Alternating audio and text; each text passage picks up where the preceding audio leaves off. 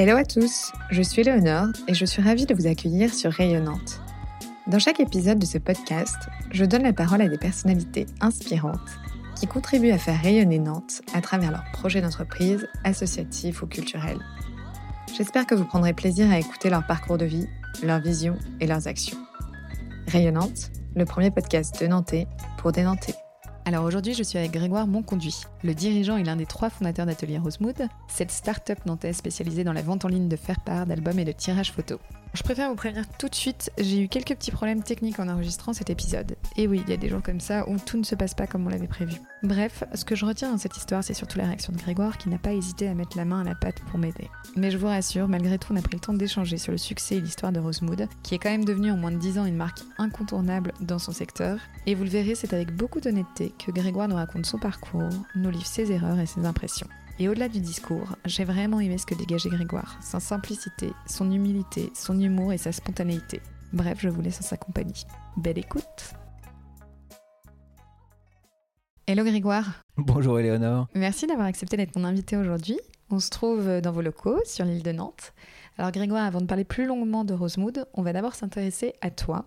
Raconte-nous qui es-tu, d'où viens-tu et quel a été ton parcours? J'ai 47 ans, donc je suis un vieux de la vieille. Je suis né en 1973 à Rennes et j'ai vécu 7 ans là-bas. Cette année, donc j'étais tout jeune, évidemment. Et après, euh, on a déménagé à Paris. Et, donc moi, j'ai grandi à Paris. J'y ai vécu de 7 ans à 37 ans. Moi, j'ai fait prépa, donc j'étais euh, scientifique, donc euh, SUPSP. Ensuite, j'ai intégré Polytechnique. Et puis après Polytechnique, j'ai fait l'école des ponts en école d'application. Voilà. Et en fait, moi, j'adorais les sciences. Et donc, c'est naturellement que je me suis tourné vers, vers ce- cette filière-là.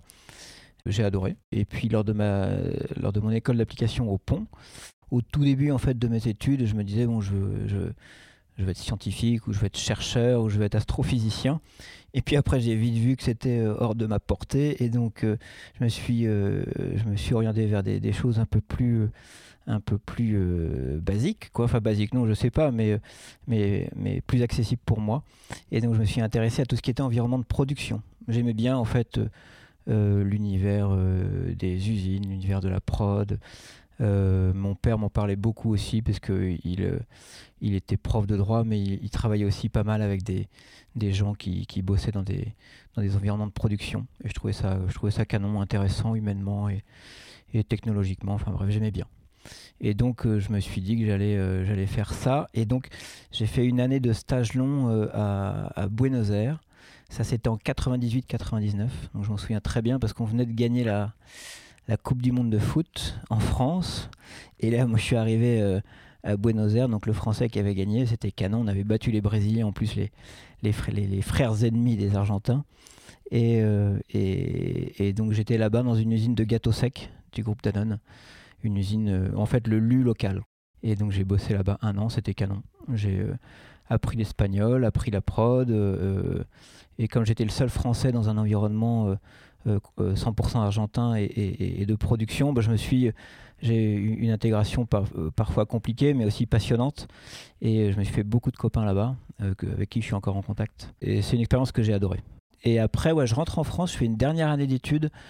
Euh, ça remplace ma dernière année des ponts. Je vais au Collège des ingénieurs, qui est une, un, diplôme de, plutôt orienté sur euh, euh, marketing finance qui, qui, est, qui est là pour des ingénieurs qui veulent finalement plus être ingénieurs après une année de stage en production, par exemple, ou qui veulent découvrir autre chose tout simplement. Et, donc je fais ça. Alors ça c'était euh, euh, donc c'était 99-2000. Donc là on était en pleine bulle internet et, euh, et, pendant cette année d'études qui était canon, c'était un, environnement assez international avec des, élèves qui venaient un peu partout en Europe.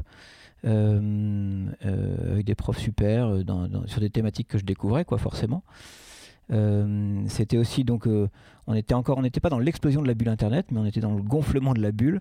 Et c'est là où euh, avec des copains on réfléchit à un premier projet qui a tourné court hein, que j'ai pas du tout mené au bout.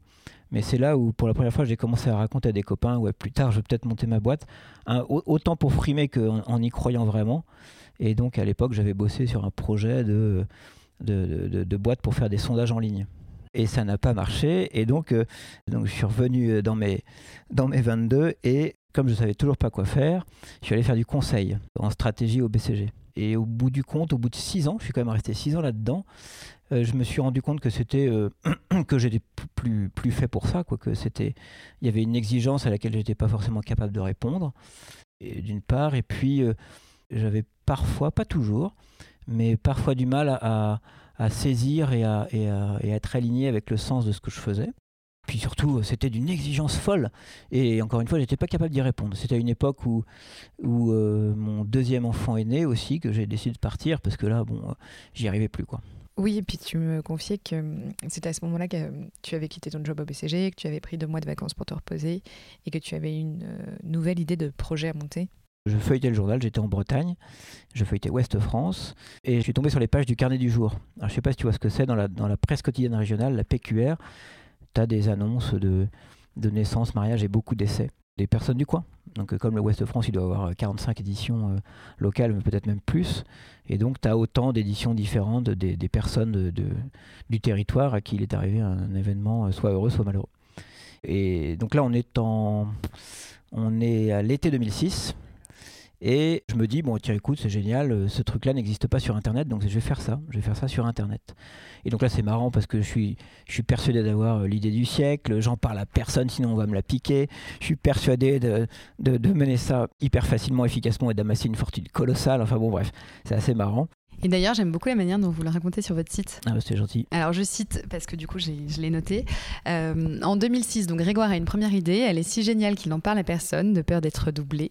Grégoire parle enfin de son idée à Antoine. Elle est si géniale qu'Antoine n'hésite pas une seule seconde et s'associe avec Grégoire. Un premier site web est lancé. L'idée est tellement géniale que ce premier site web est un échec complet. Ouais, exactement. Et en fait, euh, ce que je raconte souvent, c'est qu'il y a eu un intermède à la FNAC entre, entre les deux. Suis sur mon parcours, perso parce que à la fin du BCG, donc j'avais cette idée-là. Et puis euh, à l'époque, euh, je suis allé bosser à la FNAC un an et demi. Le temps pour Antoine de mener un peu ce, ce projet tout seul d'abord, de, de faire un site en version, on va dire, alpha. Moi, je m'occupais de la levée de fonds en parallèle pendant que lui faisait les opérations de ce site-là.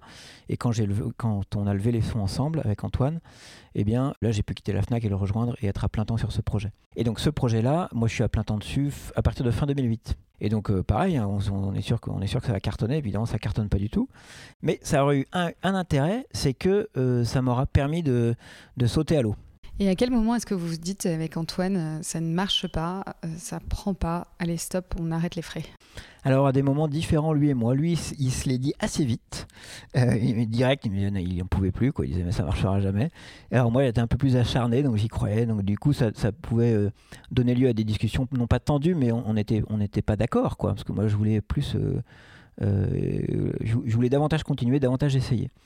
Et puis, en fait, assez vite, hein, parce qu'au euh, début 2019, on a donc euh, lancé la, deuxième version du site, et puis on, a essayé de commercialiser tout ça et de le faire connaître. Ça n'a pas marché, et euh, à partir de, de l'été 2019, on s'est dit qu'on arrêtait ça. Et comme on s'était un peu intéressé au monde du... Enfin, on était dans le faire-part virtuel, et donc, un de nos canaux d'acquisition, c'était le référencement naturel. Et donc sur le référencement naturel, on se battait avec les sites qui, sur les mots-clés faire part. On voit toutes ces entreprises qui font des faire part, euh, on regarde les sites internet, on trouve qu'ils sont hyper moches, vraiment hyper moches, et on télécharge pour les... Pour certains d'entre eux, on arrive à obtenir les informations sur les, sur les chiffres d'affaires et les rentas, et on voit que c'est des sites qui, font, qui, qui, qui, vivent très bien. Et nous, à l'époque, quand on faisait... Euh, euh, on devait faire 2000 ou 4000 euros de chiffre d'affaires par mois, donc euh, incroyable. Et c'est évidemment pas avec ça qu'on peut vivre. Et quand on voyait des sites de faire part moche qui faisaient 500, 600, 700 000 euros de chiffre d'affaires, ça nous semblait euh, phénoménal. Et, on se disait, mais ça nous suffirait largement de faire ça. Nous, tout ce qu'on veut maintenant, c'est de vivre de ce qu'on fait, de faire un truc joli et, puis d'en vivre. Et donc, partons là-dessus. Et puis en parallèle, c'était l'époque où on avait nos premiers enfants et on avait essayé du coup d'acheter nos faire-part sur Internet et on n'avait pas trouvé ce qu'il nous fallait. Quoi. Donc on s'est dit, on s'est dit bah, pourquoi pas, euh, c'est un marché qui existe. Les concurrents, nos futurs concurrents font des choses qui sont un peu kitsch, qui sont pas top. Essayons de faire un site que, dans lequel nous on ait envie de se retrouver. Et puis euh, ça marchera sans doute, quoi. Voilà. Et c'est là où je disais que la perception était très différente et très, très importante en fonction de l'endroit où on se trouve, parce que quand j'étais salarié, j'ai quitté mon job de salarié pour euh, aller faire ce projet de, carnet du jour en ligne parce que c'était un projet qui n'existait pas et, dont je pensais qu'il avait un, très fort potentiel, donc ça m'a encouragé à sauter le pas. Mais si on m'avait dit en, tant que salarié, écoute, viens pour faire un, site de faire part, mais j'y serais pas allé parce que je me serais dit, euh, bon, ça existe déjà, etc. Certes, ce qui existe, l'offre existante est un peu, moisie, mais pour moi, l'aspect d'innovation était, fondamental dans l'entrepreneuriat. Et donc, euh, et donc j'aurais jamais sauté le pas. J'ai une petite parenthèse sur Antoine parce qu'on en a peu parlé. Euh, tu disais qu'Antoine avait plutôt un profil ingénieur. Ça m'intéressait de savoir comment est-ce que vous êtes connus tous les deux et à quel moment vous avez décidé de vous associer. Alors en fait, ça a été, un, ça a été euh, hyper, enfin, un coup de chance quoi, et assez rapide. moi, j'avais cette idée donc de faire ce carnet du jour en ligne là, voilà. Euh, et, quand je quitte euh, le BCG, je m'apprête à aller à la FNAC et je dis à mon beau-frère, c'est terrible parce que je vais à la FNAC, mais j'ai une idée de business qui est incroyable. Et, je passe à côté d'une idée et j'ose pas y aller sans salaire, j'ose pas y aller sans chômage, donc je prends ce job à la FNAC, mais euh, je suis hyper frustré et j'aimerais tant trouver un associé ou quelqu'un qui puisse faire ce job à plein temps pendant que moi, je reste bien au choix à la FNAC, que je m'occupe de la levée de fonds et qu'on et, se rejoigne une fois que la levée de fonds est faite. Et il dit, écoute, ça tombe bien parce que moi j'ai un, un, bon pote euh, qui vient de quitter son boulot, euh, qui lui a le chômage et, euh, et qui cherche un projet et qui souhaite pas se mettre, enfin souhaite pas chercher un job, il souhaite vraiment un projet d'entrepreneuriat. Et donc, je, donc, donc je rencontre Antoine à Paris dans un café près de l'opéra je lui expose mon idée géniale et il est la deuxième personne au monde et peut-être la seule et unique à trouver cette idée géniale aussi. Donc il dit top là, on y va. Et on s'associe comme ça hyper rapidement. Et c'est là où tu me racontais qu'il euh, vous manquait à la fois un profil féminin, mais aussi des compétences marketing, euh, com, pour compléter votre duo finalement. Ouais, exactement. Et, là, et ça, faisait, ça faisait longtemps qu'on le cherchait, ce profil, parce que nous, on nous l'avait dit dès le départ qu'il nous manquait ce profil-là, et on était assez d'accord. Donc, euh, donc, on avait rencontré euh, quelques personnes, quelques filles qui étaient, euh, qui soit se disaient intéressées pour rechercher un projet, soit nous, que nous, on avait contacté. Et, et, donc, elles nous voyaient, nous les deux losers, avoir un site un peu moisi, essayer de, de, lancer le carnet du jour en ligne. Et donc, toutes les filles se barraient en courant. Quoi. C'était, c'était vraiment l'histoire de ma vie. Et donc, donc voilà, ça marchait pas.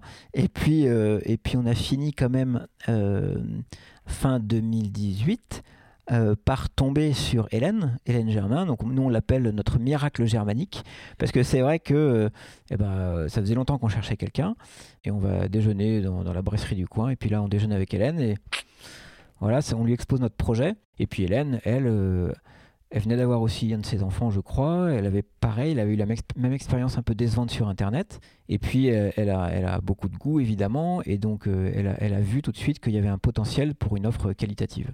Donc, de la même manière qu'avec Antoine, on s'est associé très vite. Avec Hélène, pareil, on s'est associé direct, quoi. Et on s'est tout de suite très bien entendu. Et voilà, et ça fait des années que ça dure. Donc, ça, c'est canon.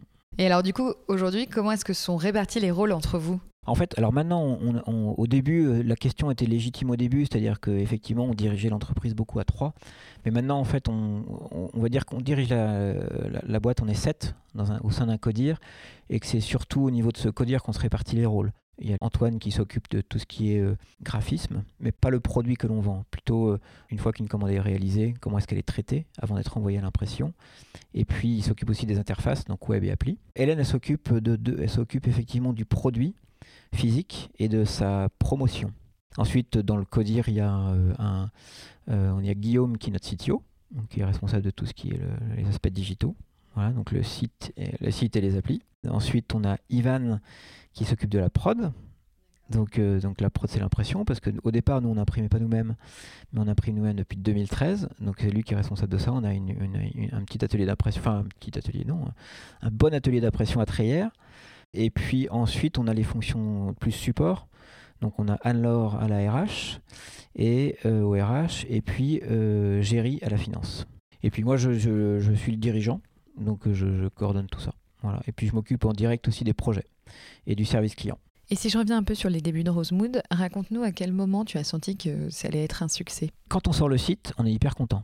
Et on est hyper content et on sent que nos clients sont contents. Et on reçoit tout de suite des messages alors déjà, de, moi, mes, copains avant, euh, quand je leur disais ce que je faisais, ils me regardaient tous d'un air... Ah, ah, ils, étaient tous euh, plus ou moins désolés pour moi en se demandant à, quel moment j'allais rechercher du boulot. Quoi.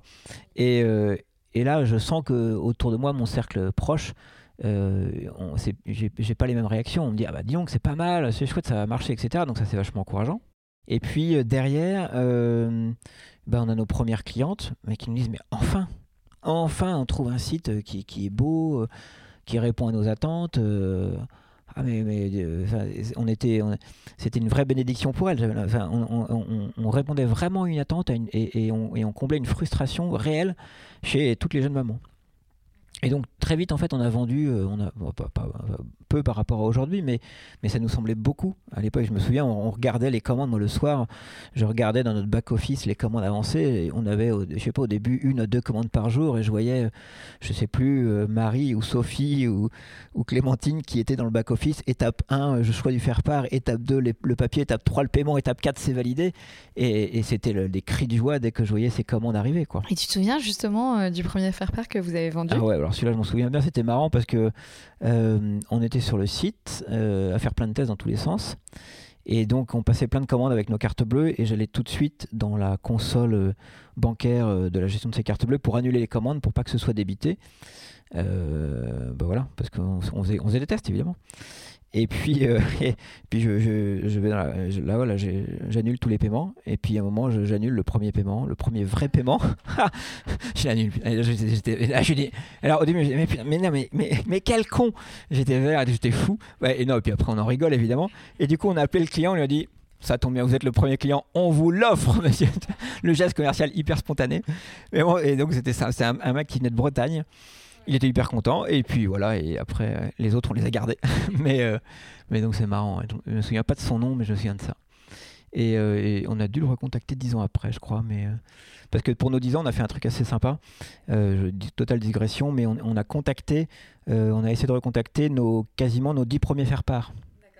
Et on, a, et on a interviewé les enfants qui sont nés à cette époque-là et on, en a fait une vidéo. Donc on voit les enfants qui ont 10 ans et qui, à qui on pose des questions plus ou moins marrantes et c'est super sympa de voir ça. Donc ça a marché, mais c'était pas non plus une surprise parce que depuis l'hiver, depuis février-mars 2010, je savais que ça allait, j'étais confiant. Et puis, euh, et puis bah ouais, après, euh, en fait, assez vite, ça, on a vite atteint 10, 20, enfin, on a passé les étapes, quoi, X commandes par jour. et, euh, 2010, en fait, on a fait 200, 230, 220 000 euros de chiffre d'affaires, je crois, entre mai et décembre. Et pour nous, c'était la folie. Euh, on, faisait zéro depuis des années et des années. Euh, et, donc, euh, bah, ouais, ça ne pouvait qu'augmenter, quoi. Mais donc, je disais pas que c'était gagné, mais, mais on était hyper contents de ce qu'on faisait. Et c'est à ce moment-là d'ailleurs où en fait Hélène et Antoine, ils ont vu que ça commençait à fonctionner, qu'on commençait à recruter, et ils m'ont dit hop hop hop hop hop, on va pas rester à Paris, parce qu'à l'époque on était à Paris. Mais tu vois, ça tombe bien parce que j'allais te poser la question justement, j'allais te demander euh, à quel moment vous avez décidé de quitter Paris pour vous installer à Nantes? C'est euh, vers début 2011, euh, après notre première année où on, donc on avait fait ces fameux premiers 220 000 euros de chiffre d'affaires, où ça continue à bien booster, et où Hélène et Antoine sont venus me voir et ils me disent voilà, nous on veut, on veut pas rester à Paris quoi on veut aller en province. Et alors moi je les regarde vraiment avec des gros yeux ronds, quoi. Vraiment, c'était, c'était vraiment pas mon truc. J'avais, j'avais grandi pendant 30 ans à Paris. En fait, je me voyais pas déménager, je voyais même pas l'intérêt d'aller en province. Bon, c'est vrai que je ne sais pas que j'avais ce snobisme parisien, mais bon, j'en ricanais un peu quand même, forcément. Et donc je voulais pas du tout. Voilà, c'était hors de question. Qu'est-ce qui t'a convaincu? En fait, eux, je sentais que ça leur, ça leur importait tellement d'y aller qu'en quelque sorte, euh, puis euh, familialement aussi, c'était quelque chose qui pouvait nous aller. Et donc, euh, on l'a fait aussi beaucoup pour, pour, pour eux, quoi, tout simplement. Genre, bah, puisque vous le voulez tant que ça, bah, allons-y. Et c'est vrai que, en revanche, je leur ai dit, écoutez, on peut partir, on peut partir trois ans, mais au bout de trois ans, on rentre à Paris. Donc, c'était le deal qu'on avait. Et donc moi je me disais bah, c'est bon je peux partir mais dans trois ans on revient à Paris c'est pas un souci quoi. Et j'étais, j'étais pas sûr de moi dans cette histoire. Et donc on continue notre croissance. 2010, on fait 220 000 euros de chiffre d'affaires. Et 2011, euh, euh, là, on va faire 1,7 million. Donc tu vois, c'est, on, et, tout ça en étant en plus, euh, en 2011, on est, on est tout de suite rentable. Et avec des investissements marketing très limités, parce que ça a toujours été un mode de développement chez nous. Donc bon, voilà, ça va, on, est, on est super content. Mais c'est vrai qu'il est temps de partir. Parce que l'année d'après, ça va continuer, on va, et on va être plus gros. quoi. Donc on prend une carte de France, et puis comme tout un chacun, voilà, on regarde, et puis on, on hésite. Alors on hésite entre Lyon, Aix-en-Provence et puis Nantes. Nantes, c'était un peu le, on va dire le deuxième ou le troisième choix de tout le monde, jamais vraiment le premier. Mais euh, comme parfois, comme ça arrive parfois, le, souvent le deuxième choix de tout le monde devient pour le, premier du collectif. Et donc c'est là où on a fini par atterrir. Et, euh, et, donc on a fait ce, on, est arrivé ici en décembre 2011. Et on est, on est, on est tout de suite arrivé dans, cette, dans, dans ces, dans ces bâtiments là, dans, dans le quartier de la création, près de l'éléphant. Oui, et puis j'imagine que le quartier où vous êtes installé ici à Nantes devait pas être euh, autant développé économiquement parlant, culturellement parlant à l'époque. Le, quartier était, était c'est vrai qu'il était moins animé qu'aujourd'hui, mais euh, il était, on a vite vu qu'il était prometteur, on nous en parlait, on a vite rencontré la Samoa qui nous a parlé de tous les projets qu'il y avait autour de ce quartier-là. Euh, et puis, il y a une chose hyper importante à Nantes, qui est qu'il y a une culture de l'accueil qu'il n'y a pas ailleurs. Et alors, t'en parlais tout à l'heure, euh, l'une des particularités de Rosemood, c'est d'avoir votre propre imprimerie maison. Pourquoi est-ce que vous avez fait ce choix? Comment c'est venu cette idée d'internaliser? C'est marrant, c'est en arrivant à Nantes. C'était notre premier locaux à nous, tout seul. Euh, et donc, quand on a des locaux à soi tout seul, il faut prendre une assurance, un contrat d'élec, et il faut prendre un photocopieur. Et donc, euh, euh, on est en décembre 2011, janvier 2012, on vient d'arriver, et je rencontre une commerciale de Canon à qui j'achète un photocopieur d'occasion. Elle me demande ce qu'on fait. Je lui dis bah, des faire part. Elle me dit ah, très bien, c'est quoi vos machines? Je lui dis nous on sous-traite, parce qu'à l'époque on sous-traitait. Et elle me dit, vous savez, euh, et je lui dis, de toute façon, on fera pas ça nous-mêmes, c'est beaucoup trop cher. Et elle me dit, vous savez, non, non, non, vous devriez regarder, euh, il y a des machines, euh, c'est pas si cher. Ah bon? Et il se trouve qu'elle avait raison. C'est grâce à cette conversation que j'ai réalisé qu'il fallait se poser la question. Sinon, bah, tout bêtement, je ne me serais jamais posé la question et on aurait peut-être décalé le projet de 2, 3, 4 ans, tu vois. C'est vraiment le pur hasard, quoi. Et donc, on regarde le sujet, et à l'automne 2012, donc tu vois, 6-8 mois après, on prend la décision d'internaliser. Donc quand tu prends cette décision, en fait, tu, bah, signes pour acheter des machines qui vont être livrées 6 euh, à, 4 à 6 mois plus tard. Et puis on s'est mis en recherche d'un local d'impression, un local, dont, on, et, qu'on a donc pris à Treillère, dans lequel on a fait des travaux pour qu'il puisse accueillir notre matériel d'impression, et puis d'une équipe. On a internalisé 100% de la prod à partir de l'été 2013. Donc tu vois, c'est un projet qui entre la décision à l'automne 2012 et, 100% de l'internalisation à l'été 2013, ça a pris un peu moins d'un an. Après, euh, d'un point de vue risque financier, c'est pas, c'est, pas très compliqué, c'est assez, sécurisé parce que en fait tu es ton propre client, donc tu sais, tu sais précisément quel est le volume que tu veux envoyer à tes machines. Donc tu sais, tu connais très bien le, volume minimum qu'il faut que tu envoies pour amortir tes machines. Donc euh, ça c'était sous contrôle. Après il fallait contrôler la qualité, etc. Bon bah voilà c'est un les machines et, deux surtout l'équipe. Et alors du coup je voudrais m'attarder un peu sur, euh, sur cette partie production. Je voudrais savoir en fait où vous sourcez vos, vos papiers. Nos papiers, euh, à une époque, on se sourçait, euh, alors on se sourçait en Angleterre, en Italie et aux États-Unis. Et maintenant, on est, on est en train de se sourcer principalement en Europe pour réduire justement les coûts de transport, enfin les coûts, les, émissions, euh, les émissions de CO2 liées au transport. Et donc, euh, on se source en Angleterre euh, et en Italie principalement. Bon, alors comme tu le sais, j'ai sondé les auditeurs de Rayonnante pour savoir quelles questions ils te poseraient. on en a parlé tout à l'heure en off avant d'enregistrer. Et figure-toi qu'il y a une question qui est souvent revenue, c'est vos engagements d'un point de vue environnemental, puisque finalement l'industrie du papier est souvent critiquée pour son impact sur l'environnement. Donc voilà, qu'est-ce que tu peux nous dire sur ce, sur ce point-là? Euh, bon, déjà, tous nos, tous nos papiers viennent de, viennent de, forêts qui sont gérées de manière durable et éco-responsable. Ça, c'est tous les papetiers le font, hein, mais c'est, quand même la base, mais on, le fait évidemment. Euh, ensuite, il y a quelque chose qu'on fait depuis 2016, c'est qu'on compense toutes nos émissions carbone. Euh, donc ça veut dire que on, a fait un premier audit en, 2000, donc, en 2016 on a calculé ce qu'on émettait en, CO2 et on le compense euh, en finançant des associations qui plantent des arbres. Bon, ça n'a rien de très original. Euh, il y a beaucoup à redire euh, là-dessus, évidemment. mais au moins, on fait ça. Et donc on le fait depuis 2016. Et, on s'interroge, il est très probable que tout ce qu'on a émis comme CO2 entre 2010 et 2015, du coup, qui sont des années qu'on n'a pas compensées jusqu'ici, eh bien qu'on règle cette dette de manière définitive dans les années à venir. Comme c'est un investissement qui est assez important, il est probable qu'on l'étale sur plusieurs années. Euh, mais, mais, au moins on pourra dire que Rosemood euh, n'a pas émis de CO2 au moins en théorie. Après, euh, je suis tout à fait ouvert à la discussion sur ce genre de, méthode qui, qui n'est jamais parfaite, mais au moins on fait ça. Euh, et puis il y a une chose qu'on fait aussi qui est très importante, c'est qu'on regarde les émissions de CO2 sur toute la chaîne.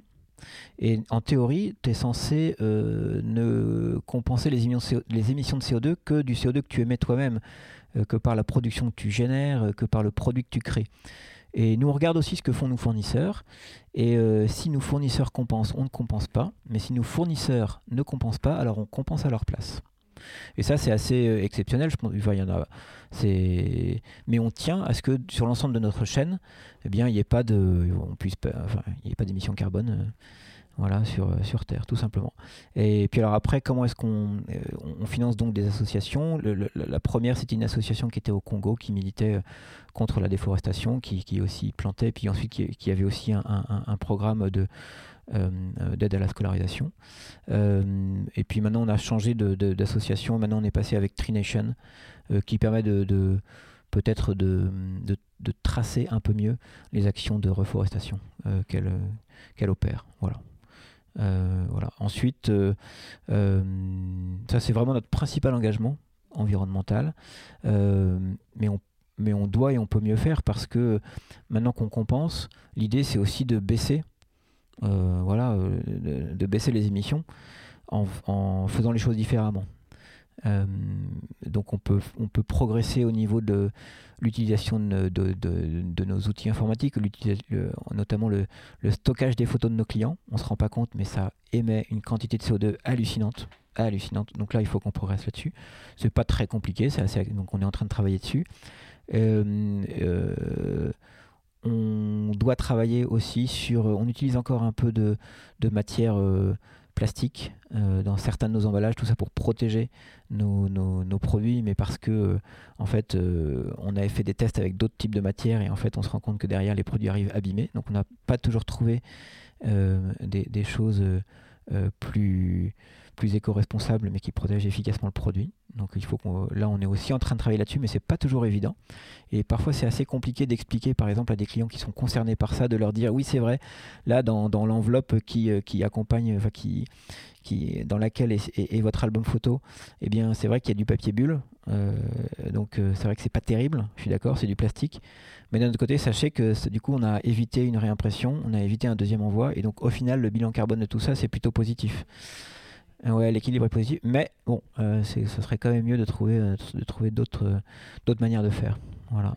Et puis on finance des associations aussi, mais ça c'est, c'est pas, c'est, pas sur le, le, côté, le côté écolo, mais on finance des associations pour notamment, enfin, une qui s'appelle Break Poverty, dont le but est de lutter contre la grande pauvreté. Et donc, euh, euh, parce qu'on est persuadé, et je suis intimement persuadé qu'un des, des, enfin, des, grands, un des grands mots euh, du monde dans lequel on vit, c'est aussi, c'est aussi le, les inégalités, tout simplement, et qui c'est hyper important de les réduire du mieux possible. Et c'est une association qui, je trouve, travaille très intelligemment dans justement la réduction des inégalités, en s'attaquant au problème à la source. Euh, et, donc, euh, et donc on les aide. Alors, est-ce que tu pourrais nous raconter comment est-ce que vous avez vécu l'année 2020 Cette année 2020, quand même, elle nous a tous un peu fatigués. Ça, c'est vrai, parce qu'il y a eu le Covid, parce que, mais ça, c'est pour tout le monde. Il y a eu cette angoisse, il y a eu cette baisse de chiffre d'affaires sur des, des, business importants pour nous.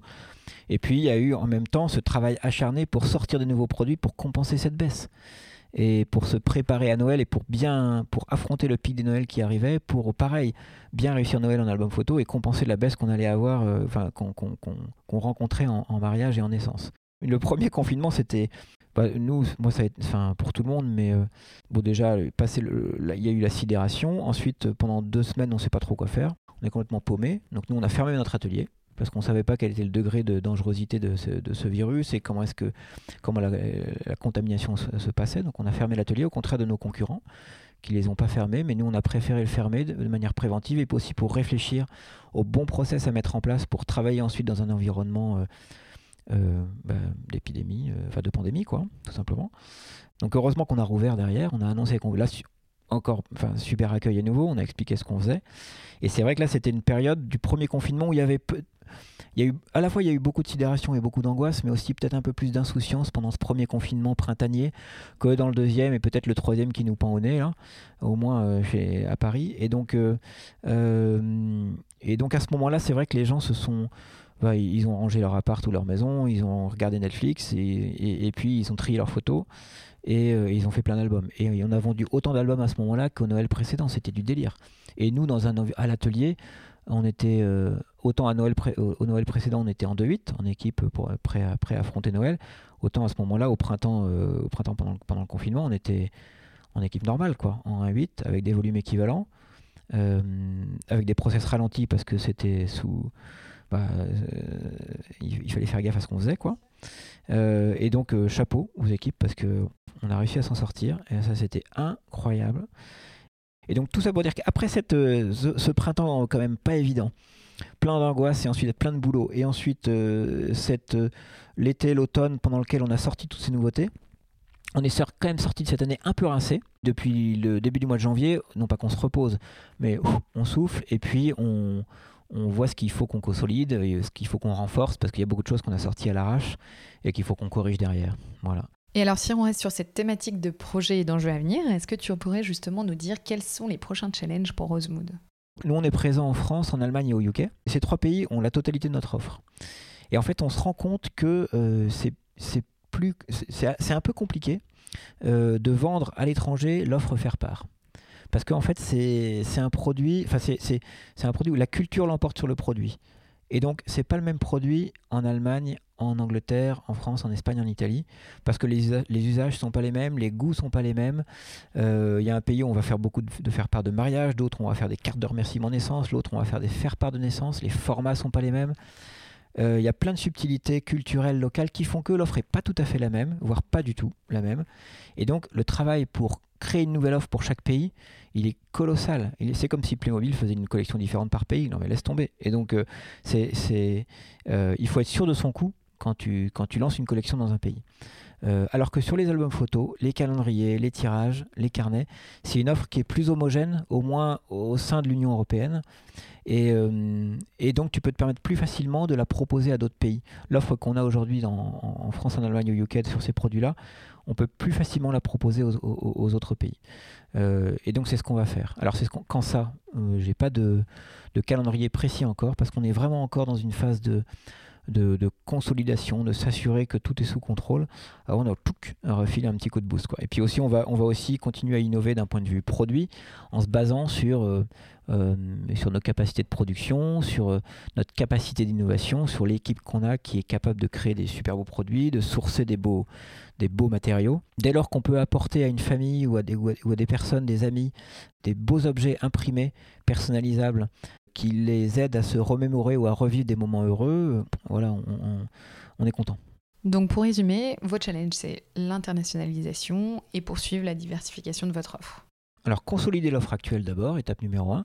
Ensuite euh, continuer à la diversifier, c'est sûr. Il y a, euh, donc on a pas mal de, enfin, on a des projets soit moyen terme, soit plus long terme.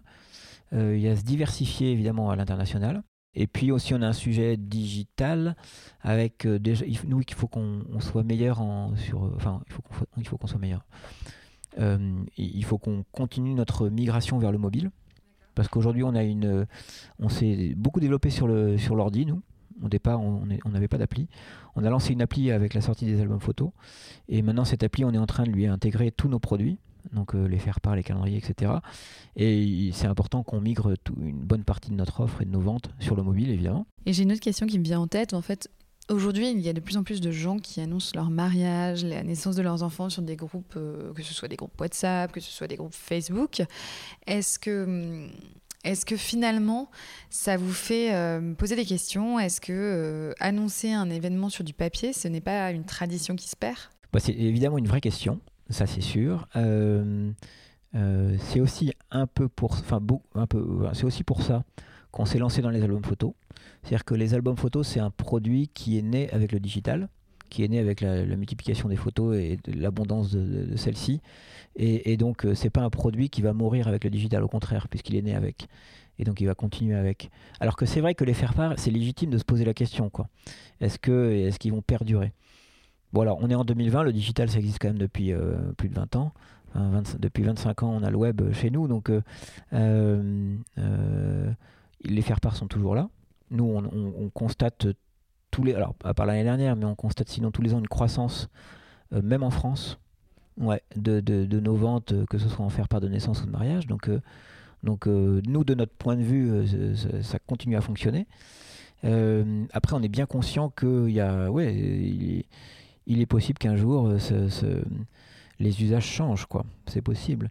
Euh, ce qu'on se dit quand même, c'est que euh, depuis 25 ans que le web existe, les faire-part sont toujours là, que ça reste un événement tellement particulier qui t'arrive tellement peu de fois dans ta vie que tu as envie de marquer le coup. Et il y a des gens encore aujourd'hui qui ont envie de marquer le coup, même dans les jeunes générations, même dans les très jeunes générations, avec un attachement très fort au papier à partir du moment où tu le fais aussi de manière responsable, cet attachement au papier très fort et cette volonté de marquer le coup fait que aujourd'hui les gens continuent à faire des faire-part de naissance et de mariage. Euh, en plus, nous, on vise une clientèle, enfin, on a un produit plutôt haut de gamme, premium, et qui, je pense, sera moins attaqué par une digitalisation qu'un faire-part un peu lambda, banal, cheap dans lequel tu te retrouves pas avec un papier moche que tu l'as entre les mains, il est tout pourri, et donc euh, bah, tu dis bah, autant faire ça sur, euh, sur WhatsApp, c'est sûr, évidemment. Mais nous, nous, le ressenti papier qu'on a, le soin qu'on met dans, dans, dans, la retouche de la photo, dans la retouche de la mise en page, ça c'est quelque chose qui n'est pas du tout, euh, je pense, transmissible à, des, à, des, à des SMS ou à des, ou des, ou des gifs animés qu'on envoie sur WhatsApp. C'est pas du tout la même sensation, c'est pas c'est pas du tout le même message que tu envoies à tes proches. Donc, euh, euh, oui, je pense que ça va perdurer. Euh, tu vois, je suis plus, non pas forcément inquiet, mais il y a quelque chose qui peut nous impacter, par exemple, plus, c'est l'augmentation du prix du timbre. C'est une connerie, hein. mais depuis des années, le courrier baissant drastiquement, eh bien, le prix du timbre augmente beaucoup. Et, et c'est vrai que c'est un sujet pour nos clients, parce que ça devient plus cher pour eux d'acheter un timbre qu'un faire-part. Et alors j'avais une question à te poser sur ta euh, casquette de dirigeant d'entreprise. Euh, je me demandais quels étaient selon toi les talents, les compétences qui sont nécessaires pour diriger une entreprise comme celle-ci aujourd'hui? Moi j'ai des qualités euh, sur certains sujets, donc bah, c'est celle-là que j'utilise pour diriger la boîte, mais mais il y en a plein qui ont plein d'autres qualités et qui dirigent très bien leur boîte aussi, tu vois. mais alors, euh, je l'ai déjà dit une fois, mais, je pense qu'il faut être, enfin, en tout cas chez nous, c'est important d'être gentil euh, et, de, pour euh, accompagner et tes clients et tes équipes. Et en fait, ça veut dire aussi se mettre à la place de, tous les autres. Donc, se mettre à la place de tes clients pour vraiment anticiper et anticiper leurs besoins, comprendre leurs plaintes, euh, comprendre leurs déceptions, y, remédier, euh, vraiment se mettre, dans se mettre à leur place. Ça, c'est c'est une qualité essentielle, ça. Et se mettre à la place de tes équipes aussi, de, tous ceux avec qui tu bosses, euh, pour, pour comprendre leurs enjeux, pareil, anticiper leurs difficultés. comprendre pourquoi ils ont réussi, comprendre pourquoi ils se sont trompés, et, et donc réagir en conséquence. Et ensuite, quand tu diriges une boîte, bah, forcément tu produis de moins en moins et tu fais produire. Enfin, c'est les autres qui produisent pour toi ou pour, pour d'autres. Et, euh, et c'est pas pour autant que. Enfin, ça, ça, revient à se mettre à la place des autres, mais là, ça revient à se mettre dans le sujet des autres. Ça, c'est vachement important de, de, de, quand on te soumet quelque chose, d'essayer de, de, d'être le plus focus possible pour comprendre le plus du mieux possible le sujet qu'on t'a présenté et, d'être capable d'y de, apporter une réponse ou de la valeur ajoutée ou du challenge. Donc euh, c'est le troisième truc, peut-être le plus important, j'aurais dû commencer par ça, c'est s'entourer de gens qui, euh, eux, ont ces compétences que toi, tu n'as parce que j'ai fait un peu le, fil conducteur de, de, moi, mon cheminement, quoi mais c'est de s'entourer de personnes qui ont ces capacités, ces compétences que toi, tu n'as pas, et en qui tu as confiance euh, les yeux fermés. Donc cette confiance, est, soit elle se sent tout de suite, soit elle s'acquiert au fil des mois, ça dépend des profils, ça peut dépendre des parcours. Mais c'est cette capacité à s'entourer, euh, ouais, c'est ça, je dirais que c'est ouais, l'essentiel, quoi. Tout simplement. Mais c'est vachement dur, hein, c'est chaud. Mm. Et comment est-ce que tu te fais accompagner dans ton rôle de dirigeant? Comment est-ce que tu te fais former, tu vois? Est-ce que tu as des, des mentors, des modèles?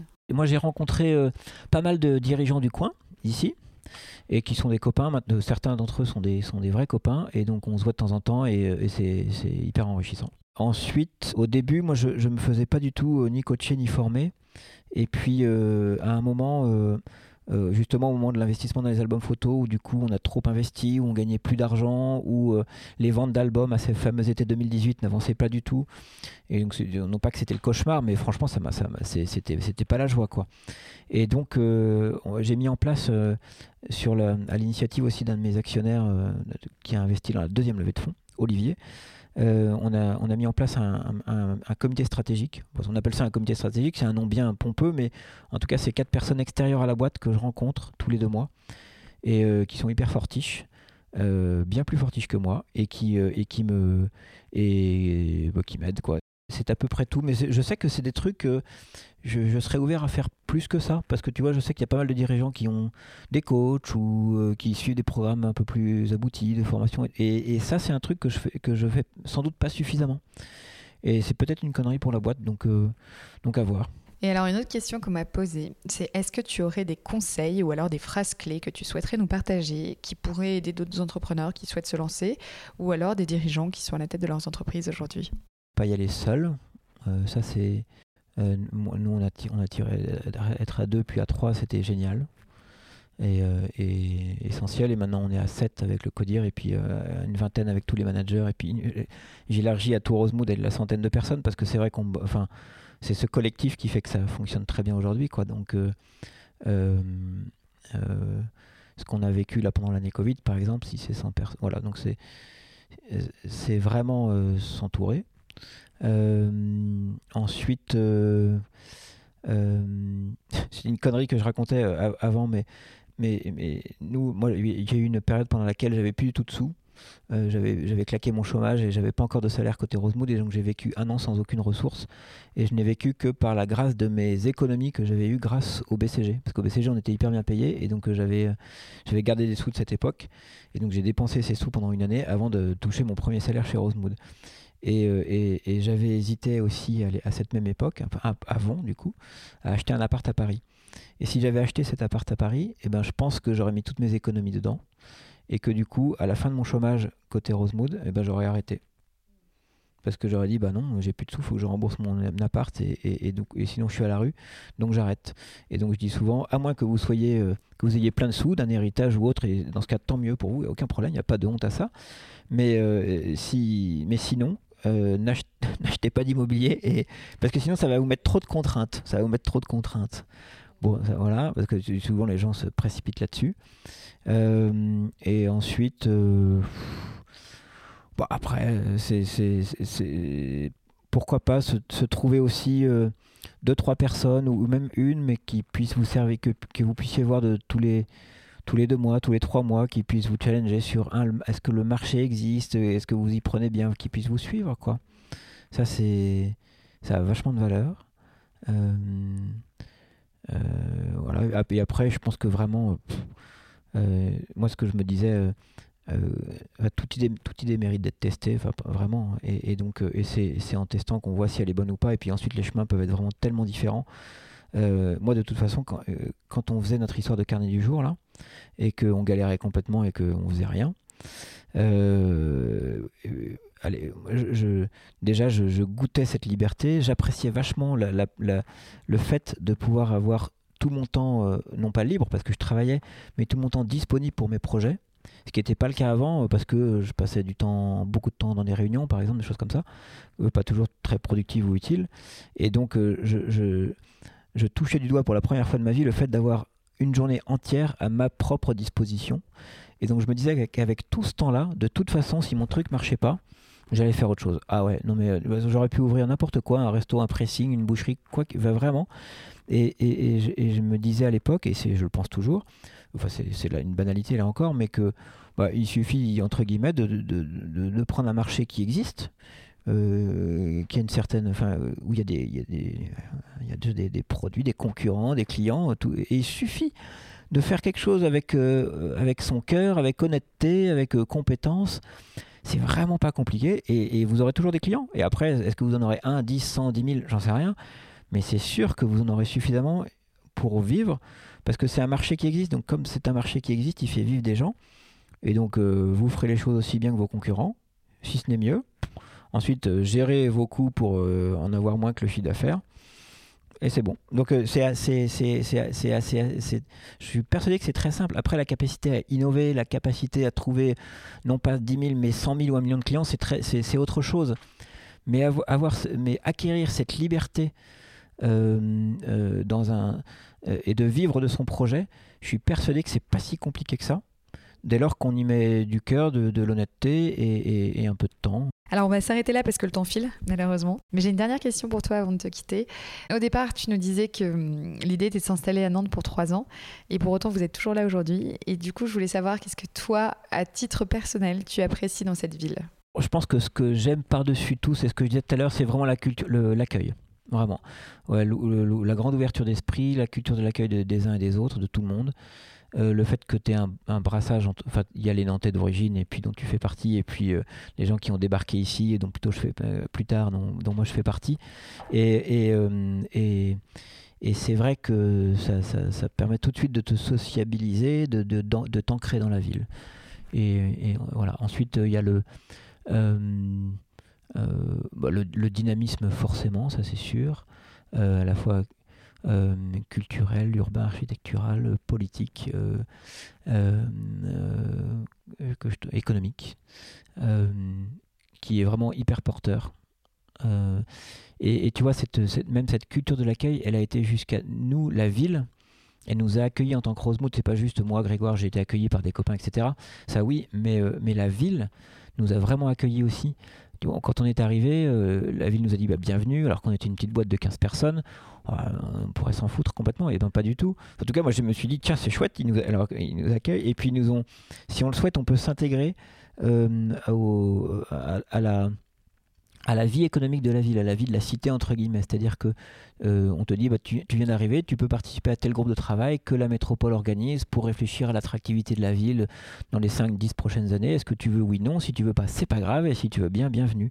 Et donc euh, euh, c'est génial euh, de, de- se voir proposer euh, ce genre euh, d'activité, ce genre de réflexion collective, parce que dans une grande ville comme, Paris, évidemment, c'était pas possible, Lyon, j'en sais rien, mais en tout cas, à Nantes, je ne sais pas si c'est possible ailleurs, mais à Nantes, ça l'est, et ça, je trouve ça remarquable, qu'il y a cette intégration à la fois individuelle et, et puis cette intégration économique à l'initiative et du monde économique et du monde politique.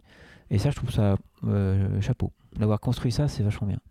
Et tu vois, là, la ville, par exemple, nous, on est, dans ce bâtiment euh, du quartier de la création et qui va devenir trop petit pour nous à terme. Et, la ville, euh, à une époque, moi, j'allais voir euh, la Samoa. Donc, la Samoa, c'est l'or- l'organisme qui, gère l'urbanisme de l'île de Nantes. Et j'ai été allé les voir pour leur dire, mais nous, il nous faut un, prochain... On veut rester sur l'île de Nantes. On adore, on adore le quartier de la création, on veut rester ici. En revanche, euh, bah, il nous faut un nouvel immeuble et puis on voudrait mettre notre atelier ici. Enfin, on voudrait tout mettre au même, endroit. Bon.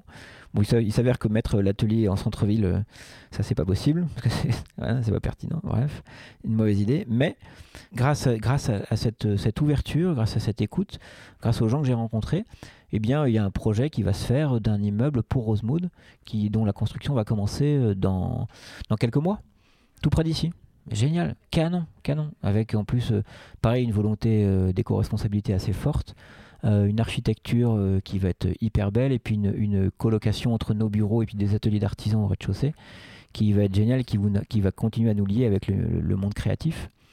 Et, ça, c'est un projet, mais quand j'en parle, je, euh, je connais pas d'équivalent, quoi, d'être soutenu à ce point par une ville pour un projet d'entreprise. Super, et ben on va s'arrêter là Grégoire. En tout cas, un grand merci pour euh, la qualité de notre échange, c'était très riche et merci pour le temps Merci à toi. que tu m'as donné aujourd'hui.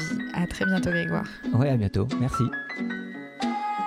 Merci pour votre écoute. J'espère que ma discussion avec Grégoire vous a plu. Si c'est le cas, eh bien n'hésitez pas à en parler autour de vous et nous laisser un petit commentaire et 5 étoiles sur Apple Podcast. Pour suivre l'actualité de Rayonnante et me contacter, je vous donne rendez-vous sur le compte Instagram, le compte Facebook et le compte Twitter du podcast. En attendant, je vous souhaite une très belle journée et je vous retrouve dans 15 jours pour un nouvel épisode.